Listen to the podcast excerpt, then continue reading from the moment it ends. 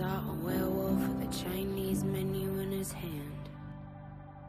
The views and opinions expressed in this podcast do not necessarily reflect the view of Wolfpack Research or any of its officers. The views and opinions expressed by guests are their own, and their appearance on this program does not imply an endorsement of them or any entity they represent. We are not investment advisors. We hold no registrations with the SEC, FINRA, or any other regulatory agency, and none of the opinions expressed on this podcast should be considered investment advice. The listener should assume that we have positions in and stand to benefit from any stock or other security mentioned on this podcast. Do your own research before making investment decisions.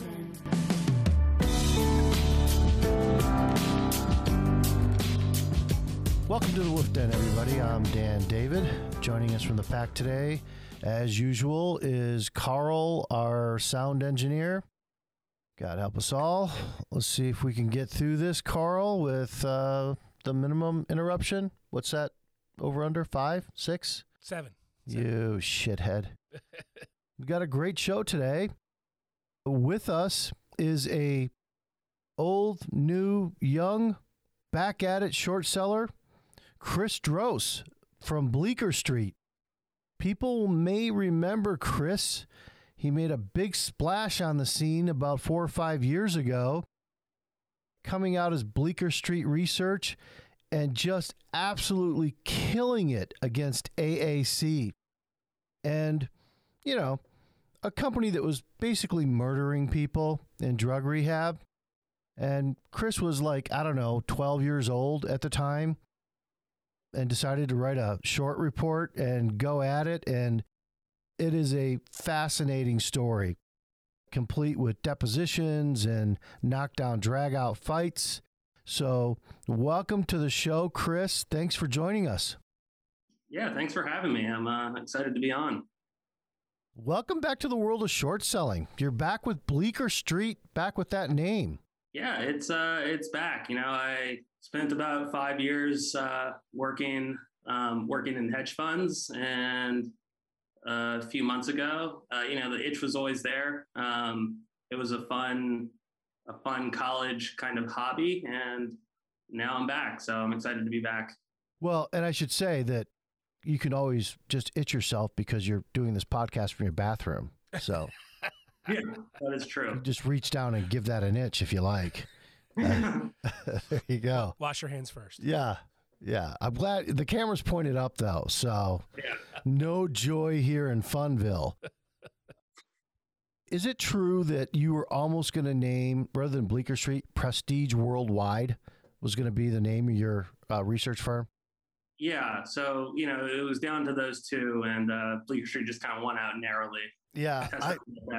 I thought Prestige Worldwide would it was taken, but it would have been better. So, how old were you when you started Bleecker Street? I was 20 years old. You couldn't even fucking drink. Yeah, um, I was 20. I had been writing on Seeking Alpha just as a way to make a little bit of money on the side in college. Was always interested in investing. Um, sort of gravitated towards short ideas, and I would write something up, and half of the comments would be, "Well, like this is good research, but what do you know? You're in college." And I was like, "That's a fair argument, but if I was anonymous, you would just have to read the article and deal with what was in it." So I decided to rebrand as Bleecker Street Research, um, just changed my name on Seeking Alpha. It was always just me. And that kind of helped the, you know, the, it took away one of the arguments that trolls could, uh, could use. Your age. Yeah. Well, you know, that, that brings up a couple interesting points. Like, okay, so there are a lot of reasons that people are anonymous. I, I never have been, but I respect why some people have to be. Sometimes it's to protect their day job, so to speak, Right. and where they are. Sometimes they think it protects them from legal liability. It does not, as as you found out. But in this case, it's like because your research will be taken more seriously at face value. Where if you're 20 years old, it's not. Exactly. And it was as simple as that. It was, uh, you know, people would, I would do research that I was proud of and people would dismiss it. And look, if you want to dismiss it, that's fine. But dismissing it because of someone's age is silly. And, you know, I, I'm no longer anonymous. Completely respect anyone that is anonymous. But, Right. you know, I, I it, it, it served its purpose. So The other interesting thing that you said there that our listeners may or may not understand is short selling generally it's almost something you're born with. There are these top of their class MBA students, you know, name your Ivy League school. And if they don't have that critical mind the way you do, Chris, like you were just like always, I guess you're saying, looking for what's wrong with this story, which lends you to the short side, you're you're going to have a very hard time making it at first. And and I I discovered this when I was looking for research talent. And the person I chose you would not expect on paper. But it becomes very very important that uh, that on paper it doesn't all look the same. And and most of the time I just I have them send me a report. I give them an idea and I say is this a long or a short? Yeah. Right. No, I, I definitely think that's. I think, uh, you know, if you talk to people in the in the industry, you know, they will tell you short sellers are, you know, born not bred, and you know, it's it's having that kind of critical eye. Um, you know, my teachers growing up probably, you know, wouldn't have thought I would be here right now. That was kind of a, a past. I enjoyed that. It's fun. Did you? Um, yeah, it's fun. It's fun to kind of poke people and uh, you know see how they respond. So it wasn't something I ever set out to do, but I really enjoy doing it. So Now I remember the first time I met you. It was um, was it is after the first time you wrote on AAC? Was that yeah, so the first time I wrote on AAC was in March of 2015, okay? and so yeah, in June of 2015. right. Uh, At an event in uh, Northern California that some of us attend annually, and I'm walking around this event, and I think you introduced yourself, and I'm like, you know, okay, hi Chris, and then you're like Bleecker Street, and I'm like, oh, cool. Yeah, man, this was some great work. And then I just noticed, wow, you are a kid. That but that that is impressive. How many people do you have behind you doing this work? I mean, and it was a lot of work that you really did on your own. I mean, not that you probably don't have people look at it and verify some research, but it was a very impressive thing. And we happen to be staying at the same hotel, and I'm walking out, and Chris is walking out of the same at, at the same time. Uh, I'm, I'm heading to dinner with with a bunch of these other assholes, and uh, you know, I would say, "Hey, man, you want to join us for dinner?" and he's like, "You know what? I'd really love to, but I'm going to dinner with my parents." And like off behind him, like like 15 yards, were his parents, and they just kind of wave. And I just thought that was the coolest thing. Actually, I really no, I really did. I really did. I thought, I mean, that is just that's fucking cool, man. I mean, I'd rather be going to dinner with his parents. I, I, really thought, I you know, if he invited me, I would have went with him instead of going where I was going. Where did you guys go? It was your birthday, wasn't it? It was so that that event was actually uh, on my 21st birthday. So I got to spend my 21st birthday with a uh, bunch of short sellers. That Well, was, during uh, the, during the day, but you during the day. yeah. you were you were a good young man. You went to dinner with your parents at night, which was, which I thought okay, and he's grounded too because Yeah. a lot. I mean, imagine that you're with I don't know, fifty of the biggest short sellers in the world, and you can maybe go to dinner with twenty of them, and he's like, yeah, I'd I'd, I'd it's my twenty first birthday. I'd rather be with my parents. Go with mom and dad. Yeah. Yeah. I mean that's somebody who's who's got their their priorities in the right place. And you missed nothing. I can promise you that. I don't remember the two days uh, after my 21st birthday. Really. Yeah. Yeah. Um, well, you don't remember yesterday, Carl. Like, nothing's changed with you, pal. And nor have you written any kind of seminal work like AAC, so be quiet. Oh. All right, so let's talk about AAC. When you wrote that, I mean, you had to know that this was a big deal. it was a big deal and it was kind of the the first i would say it was the first quote unquote real company that i had written about um, so i wrote about it at the first time in in march of 2015 and the story was extremely aggressive accounting, these deaths at the facilities that they had not disclosed to investors. Um, there was a lot of a lot of really bad things happening at the company. I thought, and it was the first time a sell side analyst had ever actually responded to my research. So I was like, oh, I kind of touched a nerve here. Um, and you know, the stock went down for about a month, and then it, you know, it was a roll up. It acquired a few more companies, and it started going back up. And you know, the kind of the the second time I wrote about it was in August of 2015, and that was when the second degree murder charges were exposed. Um, that you know were brought against the company and had been covered up for five to six years by the company. So, you know, that was the I think it was the only time a corporation um, had in California had been charged with second degree murder. Certainly, the only time a publicly traded company had been charged with murder. And you know, it was story that you're you're working on, and you almost don't know. It's so big, you don't know.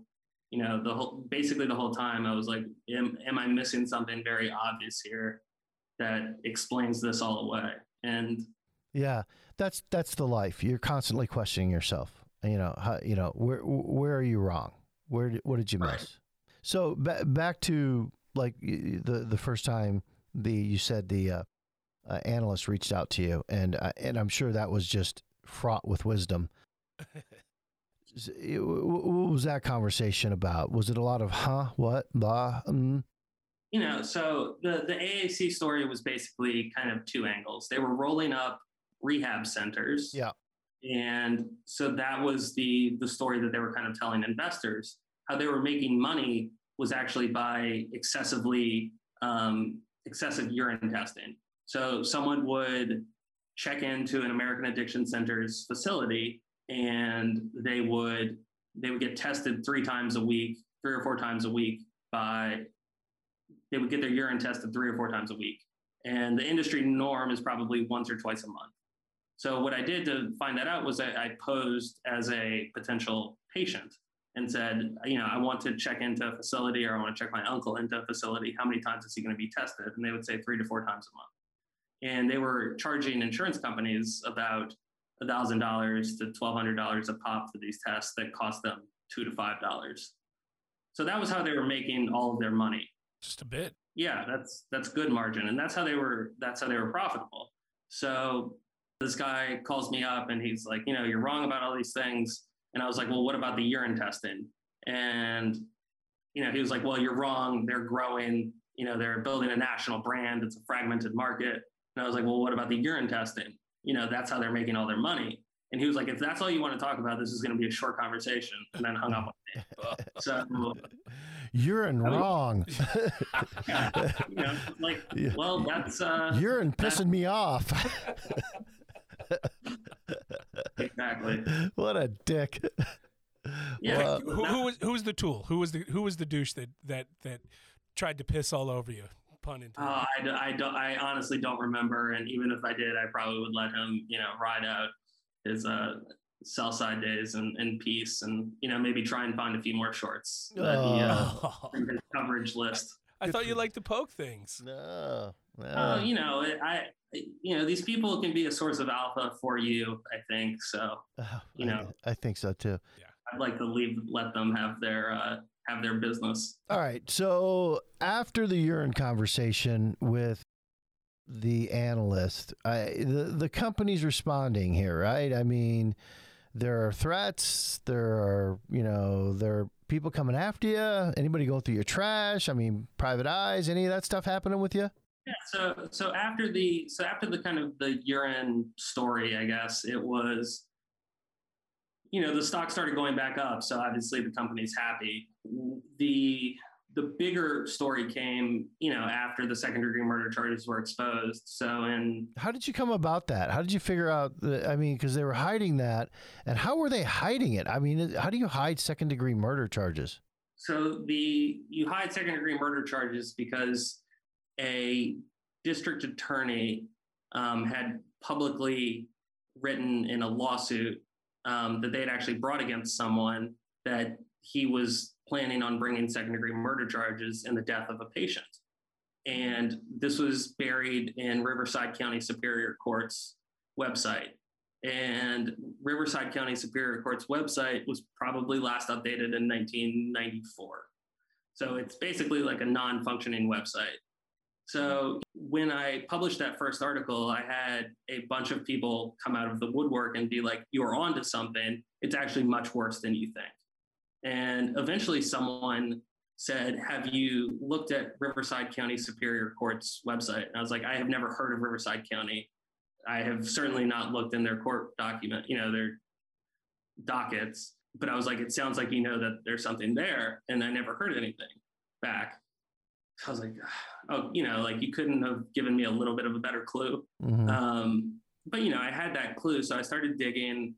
Eventually, you know, found all these lawsuits that I had not found previously because they weren't on Pacer, but they were on this, you know, this county court website.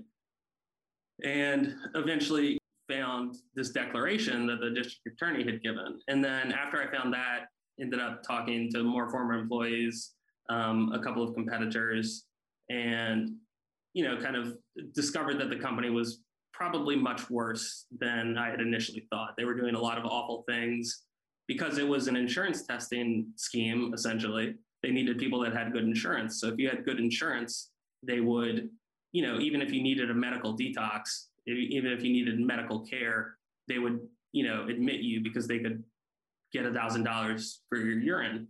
And so that's how I found that waited to see kind of what was happening. Eventually, those charges were made public um, at the end of July of 2015. I wrote about it the next day.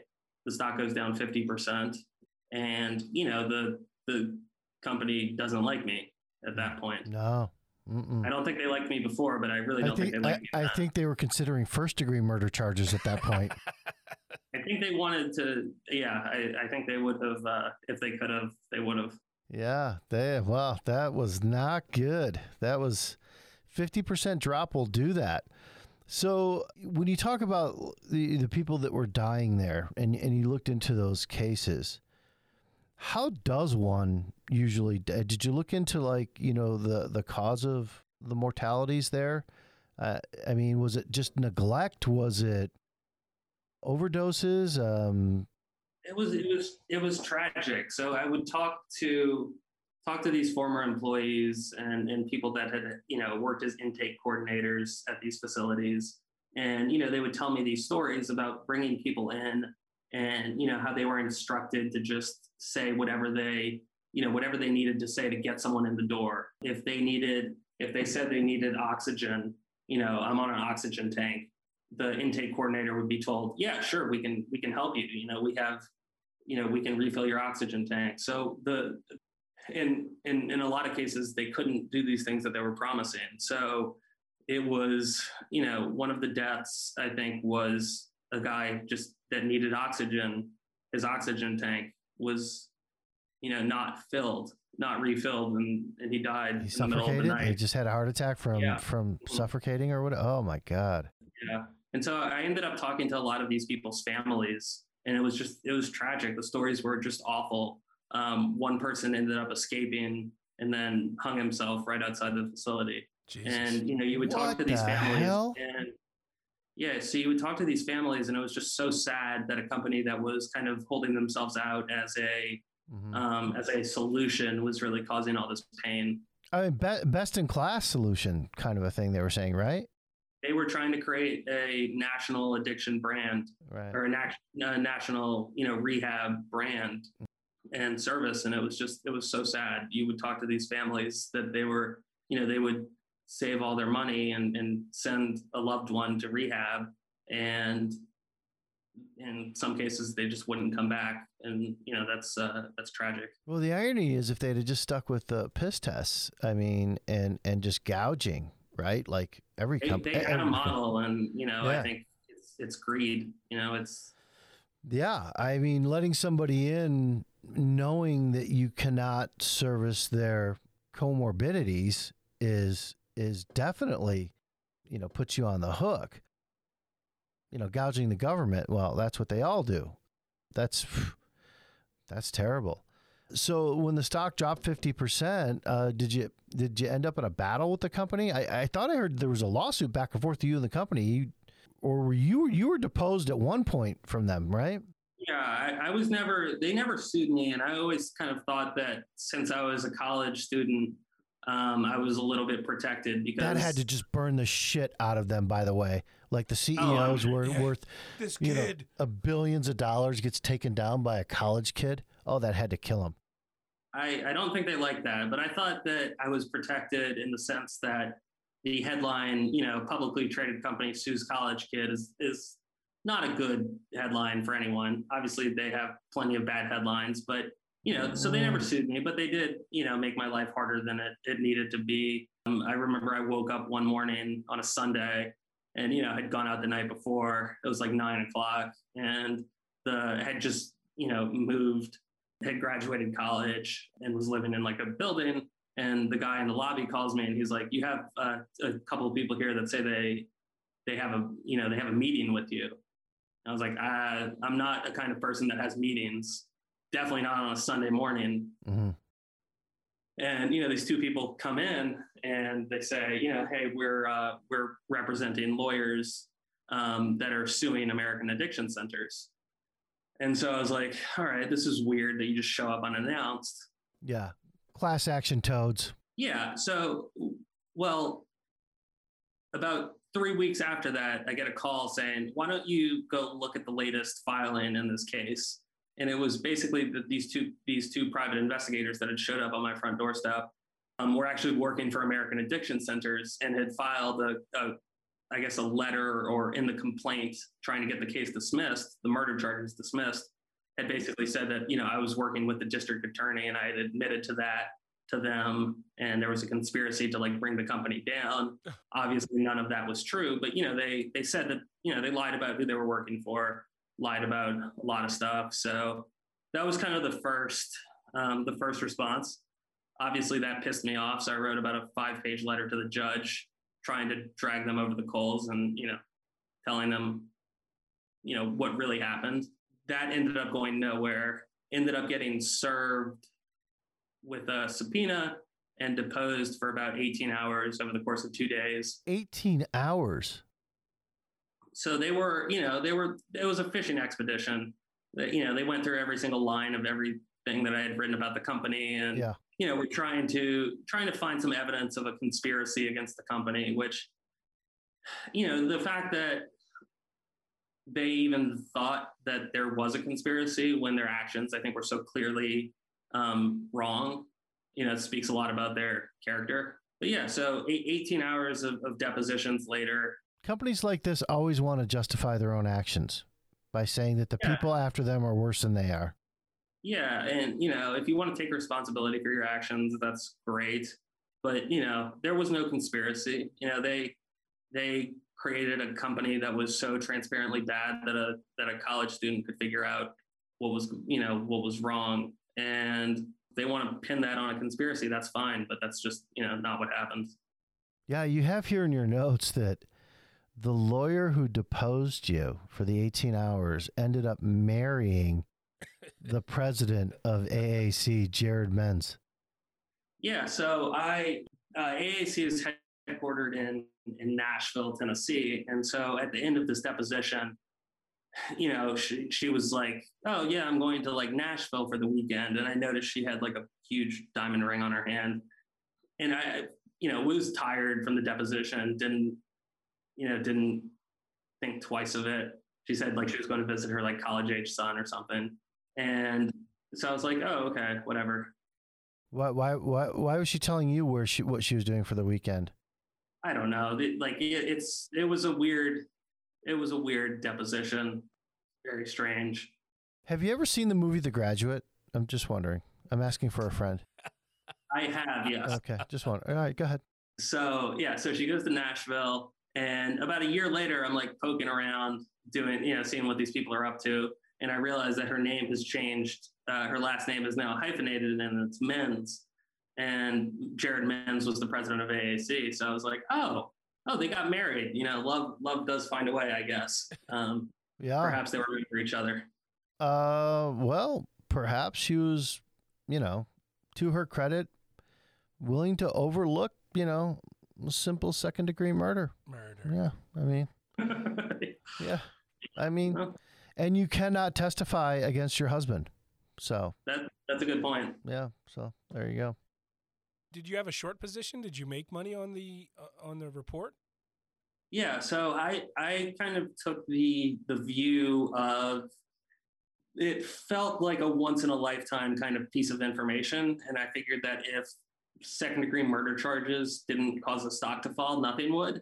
So, you know, was I was a college student at the time, didn't have a lot of money, but ended up putting um, basically all of my net worth um, into shorting the stock, and so yeah, I made, you know, I made in a little bit of money, but Well, listen, I mean, it's it it, it would be really gauche of us to ask you how much money you made. So you know, but how much money did you make?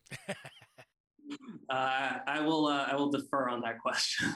I will pass. You know, you know, Carson made four thousand dollars on ONP. His his first, Really? yeah, Was that his first one? yeah, yeah. That was his first- I, I think that's what he said, like four four grand on ONP. He has more than that now, from what I hear. Just a little bit. Yeah. little. But so if you if you did better than that, then there you go. You just put it in his face next time you see him. Right. so uh, yeah, I, I guess you probably did better on the second trade with AAC than the first trade, because as I've always said to to people putting out a second report, a second report can't just be twice as good as the first report. It's got to be four, five, ten times as good as the first report, especially if others have written on it or whatever else. And, and this qualifies as that. So hopefully you did very well there. It sucks that other people lose money because this is, you know, this is kind of a, a binary thing. You know, you did some good work there and some people paid the price. Too bad nobody went to jail. I guess Jerrod didn't go to jail, did he? No, they they so they were. I think they were the the president and the CEO of the company uh, were both about twenty five percent shareholders at the time. They ended up selling a lot of their stock. Um, they actually ended up selling it to buy land in the Bahamas. Oh, jeez. Yeah. Um, the charges were eventually lessened. They ended up paying a fine. Um, he had to step down from the company. The one saving grace is the company did file bankruptcy in June of 2020. Why is that a saving grace? Well, you know, it's All right. L- well, It's not a saving. I mean, that's investors who lost. I mean, I I guess you know the chairman and, and, and the other guy that bought the land in the Bahamas. I'm, you know, I'm sure they had planned on buying in St. Bart's, and they had to step down to the Bahamas. So right. that's how that hurt. But you know, the bankruptcy of the company really just fucked average investors, and these guys are off to the islands. As happens, and that is the story of drug addiction, AAC, and short sellers. They all go together. And after that, you, you decided you'd kind of hit a pinnacle there. You, you, you were on top. And I don't know, were you burned out or what? But you said, I think I'm going to go to work for a fund. I'm not gonna. I'm not gonna be Bleecker Street anymore. Yeah, so I, I thought the the natural, you know, I, I I love investing. I love researching stocks. I love digging, and so you know, I thought that the natural thing to do would be to you know go work for a hedge fund. And How much did that suck? I I loved what I learned, but I there is nothing that can uh, that can kind of recreate the high uh, of just digging through something, knowing that you're kind of you know everything that you're researching and working for is going to be public, and you're going to be your thesis is going to be tested publicly. I have yet to find something that can. I've yet to find something that can recreate that feeling. So. Yeah. Yeah, well, I imagine it's probably not as fruitful to be told privately that your financial model sucks and you're a douche. Go get me coffee, like like you would at a hedge fund. But what did you what did you find most interesting and least interesting about working at a hedge fund? So, so most interesting. I mean, I think you know, I, I went to work for Steamboat Capital. They're a, a fantastic Yep. long short fund Mhm. in New York, um, run by Parsa Kiai. Um, and I think that you know, it was a Bleecker Street Research was a hobby for me in college. It was something that uh, I would do in my spare time um, or the time that I should have been studying. Um, really, that was mostly how that time was allocated. Um, but that's kind of where I learned how to be a professional analyst, I think, um, and how to do the things that, you know, I didn't didn't know how to build a model, didn't know how to, you know, didn't really know how to like really understand how financial statements worked together. And so, you know, you you I can understand a story, I can understand, uh, you know, when a company is is telling, you know, a story that is bullshit but what I didn't know how to do was kind of understand how the financials work together, how you know that side of the story. So getting to learn that it was hard, um, but it was it was really rewarding. And you know what I what I didn't like was that in you know when I was writing under Bleecker Street Research, I would publish something and I would have 150 comments, and you know 75 of them would be calling me an idiot, and you know maybe 30 of them would be like, oh, this is brilliant. But what would happen was, you know, the stock would respond. I would know that I would have sort of instant feedback on the quality of my research. You know, whether the stock was down 15% or up 10%. Um, I stood by it in either case. Um, but you know, you, you really don't get that level of it's it's a different game. You know, you're you're you're investing and you're trying to understand, you know, how other people are going to perceive the company and that's kind of what I think drives returns or you know drives stock prices. And what I really love doing is kind of trying to put out information that the market is either unaware of or is misunderstanding and seeing what that kind of reaction is. And so that's kind of how I learned how to invest or taught myself how to invest.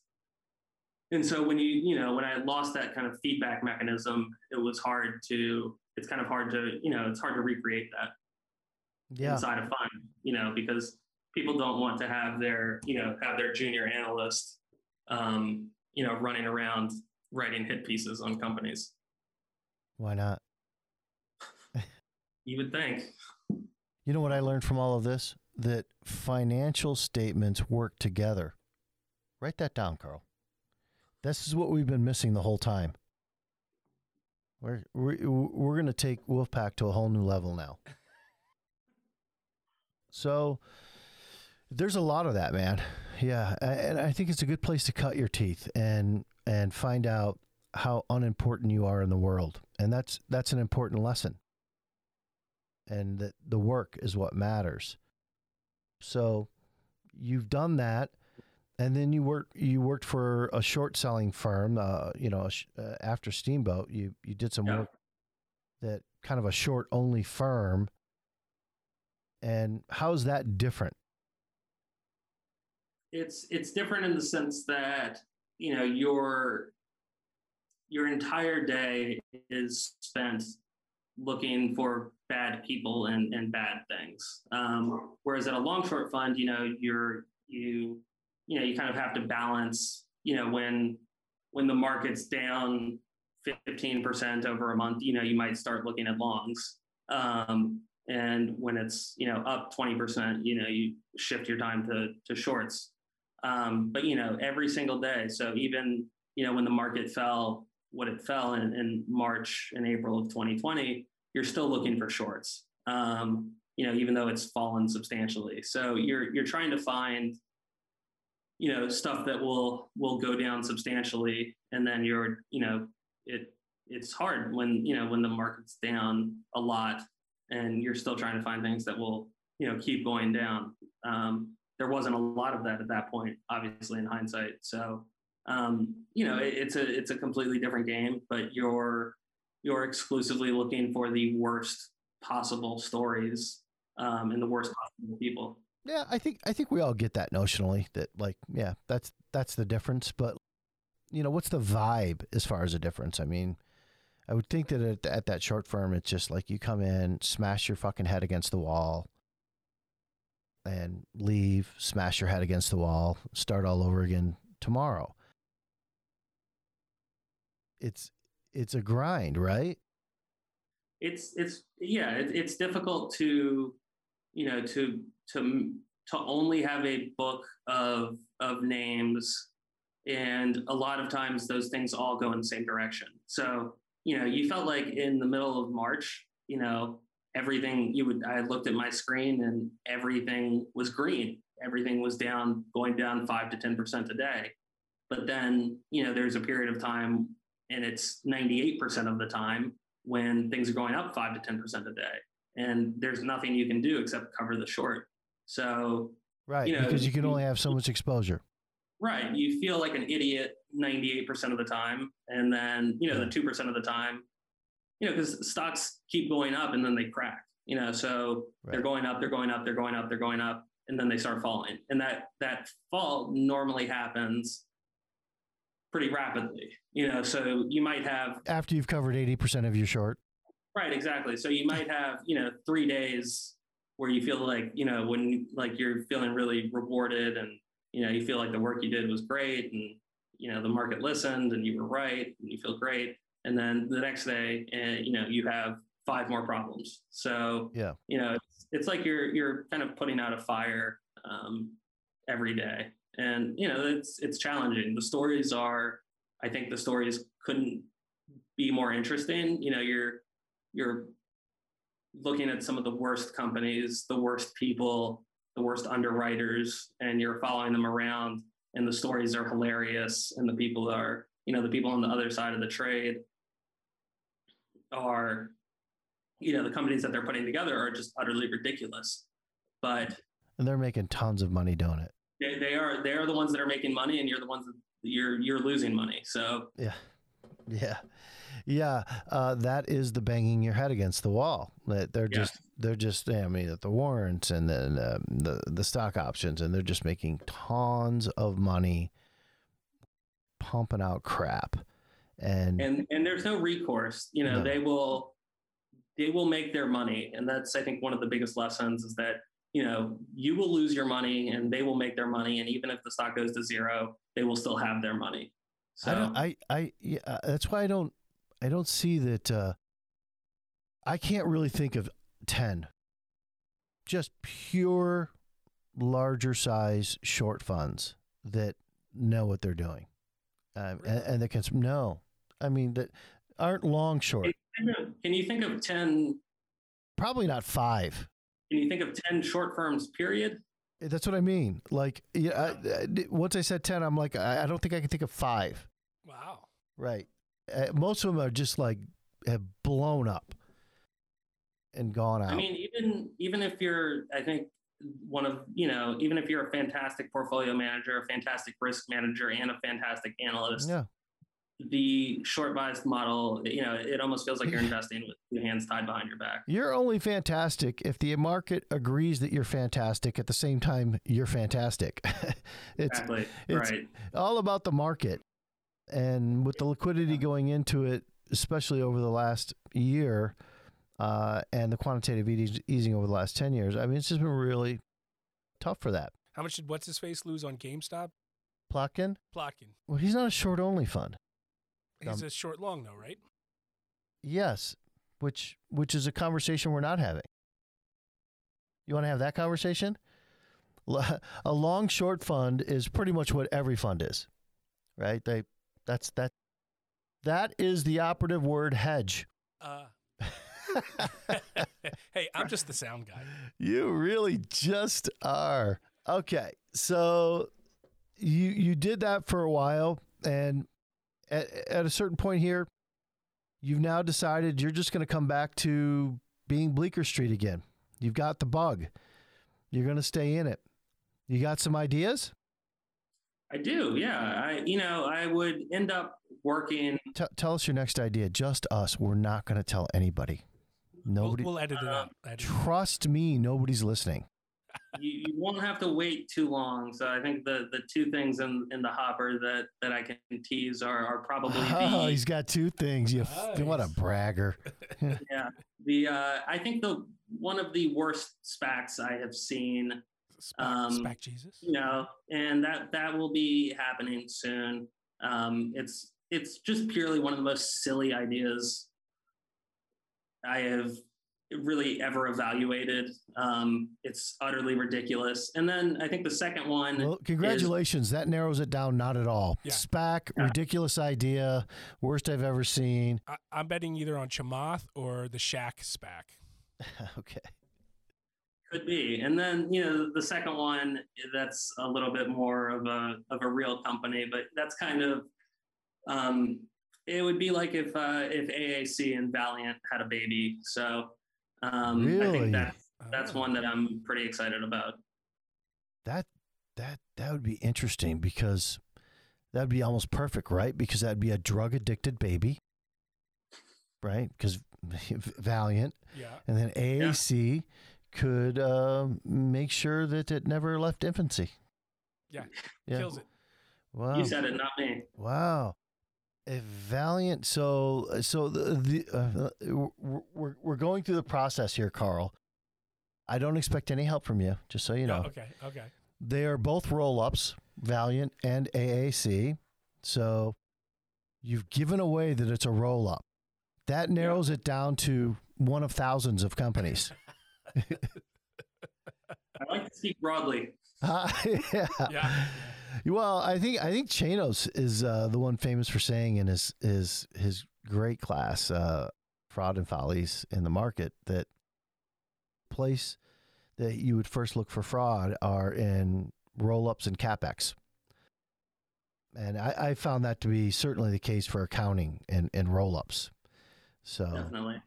Uh, well, you know, we, we wish you the best of luck with that. We're we're fans. We're following you on Twitter. Everybody should follow Bleecker Street on Twitter, and we're looking for that shortly.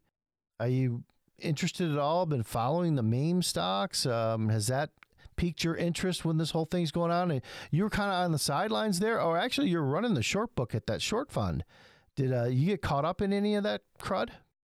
Yeah, we the we weren't caught up in the you know in the game stops of the world, but it, it affected everything in the market. And you know, it's you know you're you're obviously caught up in it if you're short really anything that's crummy because you know companies were going up.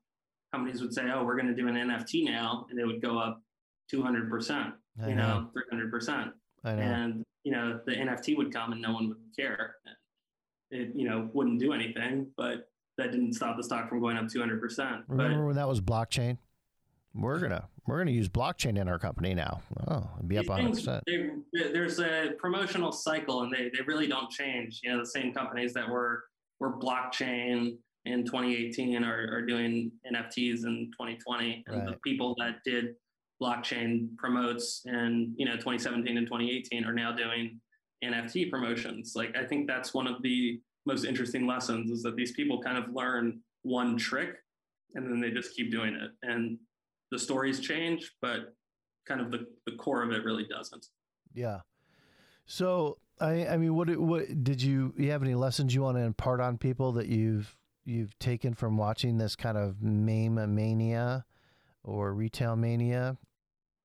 You know, I'm I'm obviously still participating on the short side. Um, I like to see people caring about the financial markets. I think it's it's exciting. I just wish that they were participating in a way that didn't lead me to think that in a year their you know their portfolios will be down somewhere between 75 and 90 percent and that's you know through no you know they're they're excited they want to make money i think we've been inside for you know 14 15 months and our board and you know that was kind of the nft genesis the nba top shot stuff. And you know people are you know i like to see people participating in the market. I think retail investor interest is is a good thing but not in the way that it's happening right now. And i see really I, I don't think it's the people that are participating but the people that are encouraging the participation.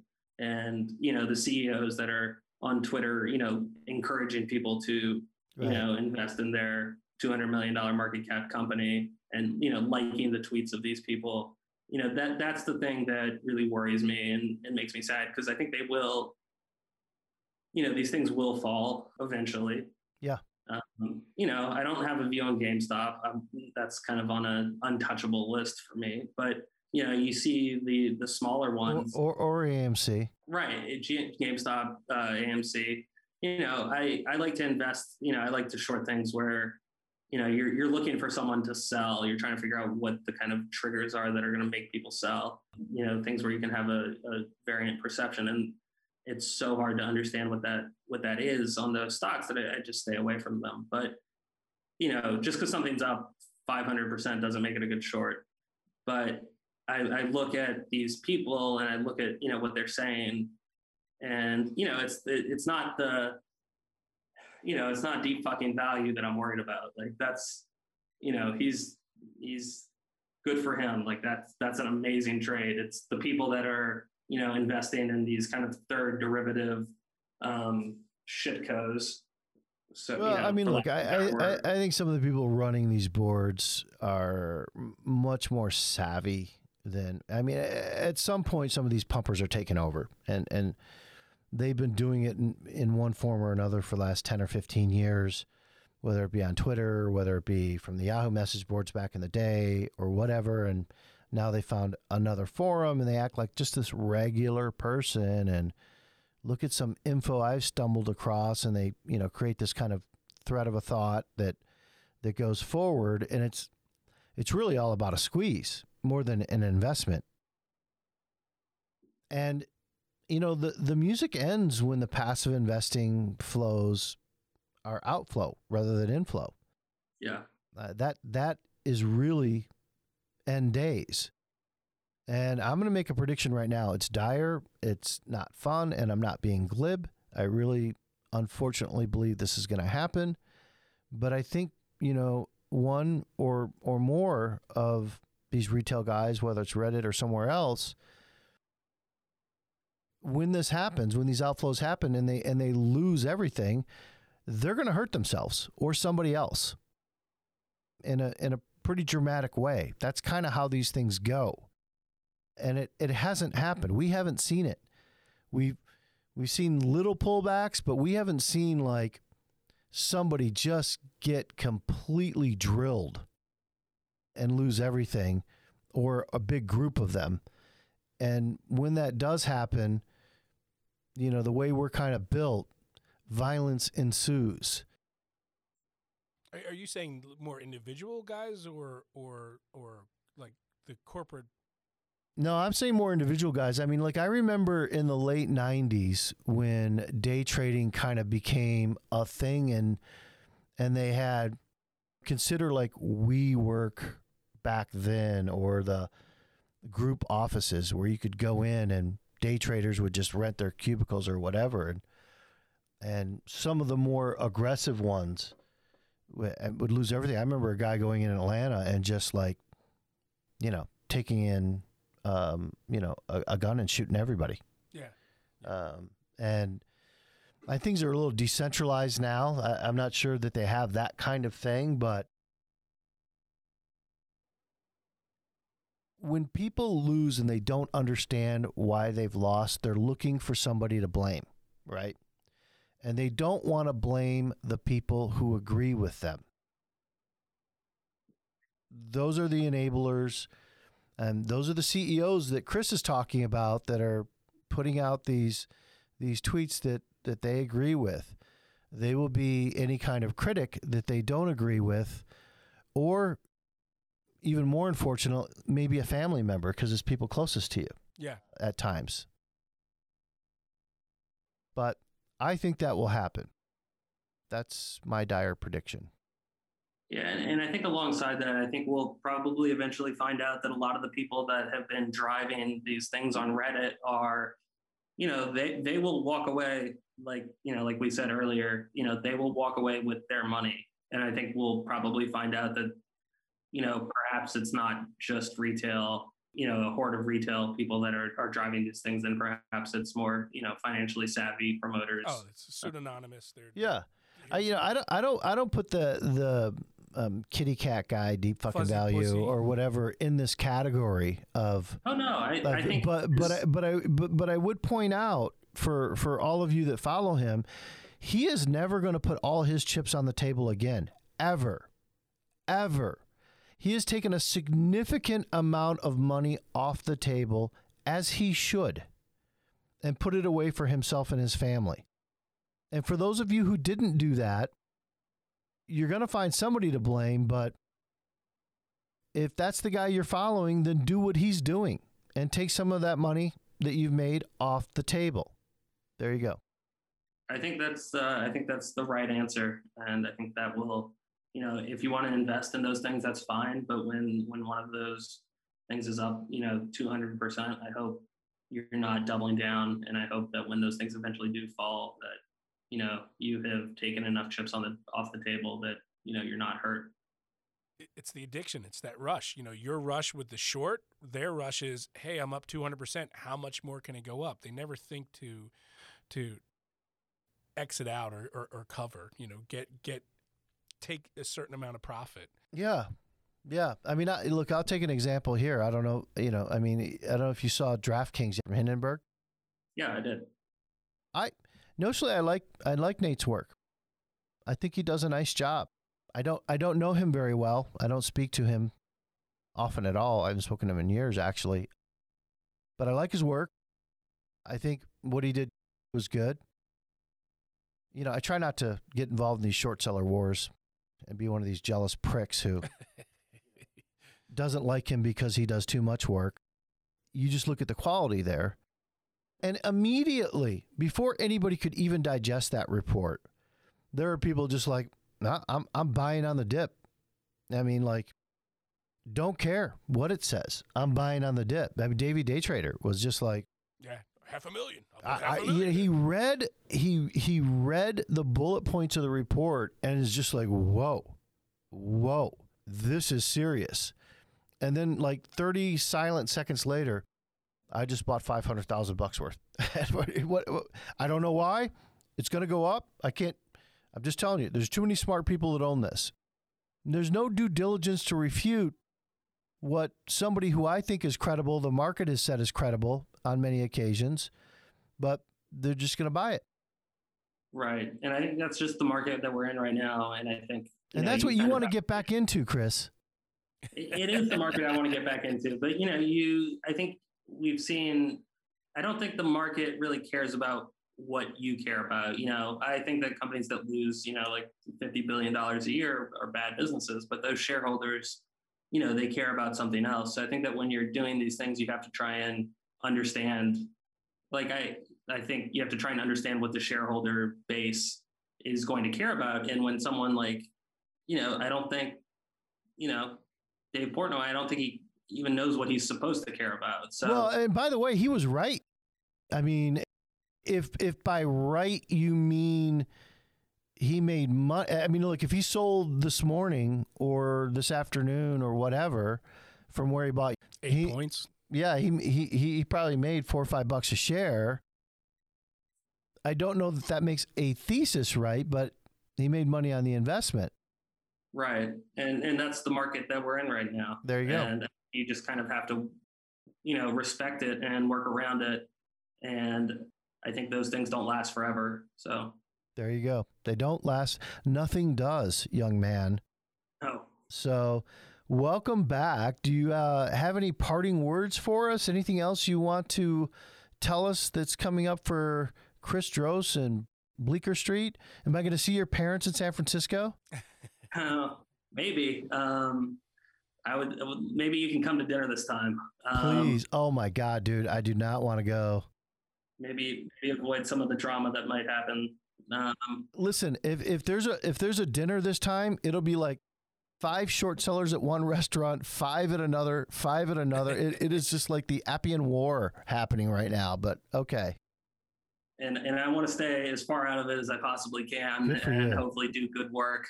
Um, you know, follow me on Twitter at Bleecker Street. You know, sign up for the mailing list. Uh, you'll see the work. It's coming out. I'm really excited about it. I'm really excited to be back. I think Me too. Could not be a more a, a more interesting and fun time to do it. And I think that you know, for me, that there's I have not yet to find anything that's that's more fun than spending a lot of time doing due diligence, figuring out what's really happening. You know, figuring out these things that people have tried to hide and and exposing it and putting it out there for the market to to digest and you know tell you all the ways that you're an idiot and you know you know maybe a year later you're right and to me that's uh, that's one of the most fun feelings there is so Well, you're a sick man, Chris. yeah you have to be to be a short seller so The the Twitter threats they always make me laugh. The the the, the, the They make you laugh because they're not threatening you, dummy. well, that's even better. it's, just, it's just great. You're awesome. Well, Chris, well, welcome back. We're looking forward to your work. Your work's been great. I know it's only going to be better with the experience that you've gained. If you like our show here at the uh, Wolf Den, press like, retweet. If you don't like our show, ah, you know, don't hold it against Chris. He does great work. Follow him at Bleecker Street on Twitter. And we will talk to you next time. Thanks for joining us on Wolfpack Research Podcast. I hung up on Warren Buffett. You didn't. And to our listeners, thanks for listening. If you like what you heard, leave us a comment, give us a retweet, follow us on Twitter. Thanks for joining us.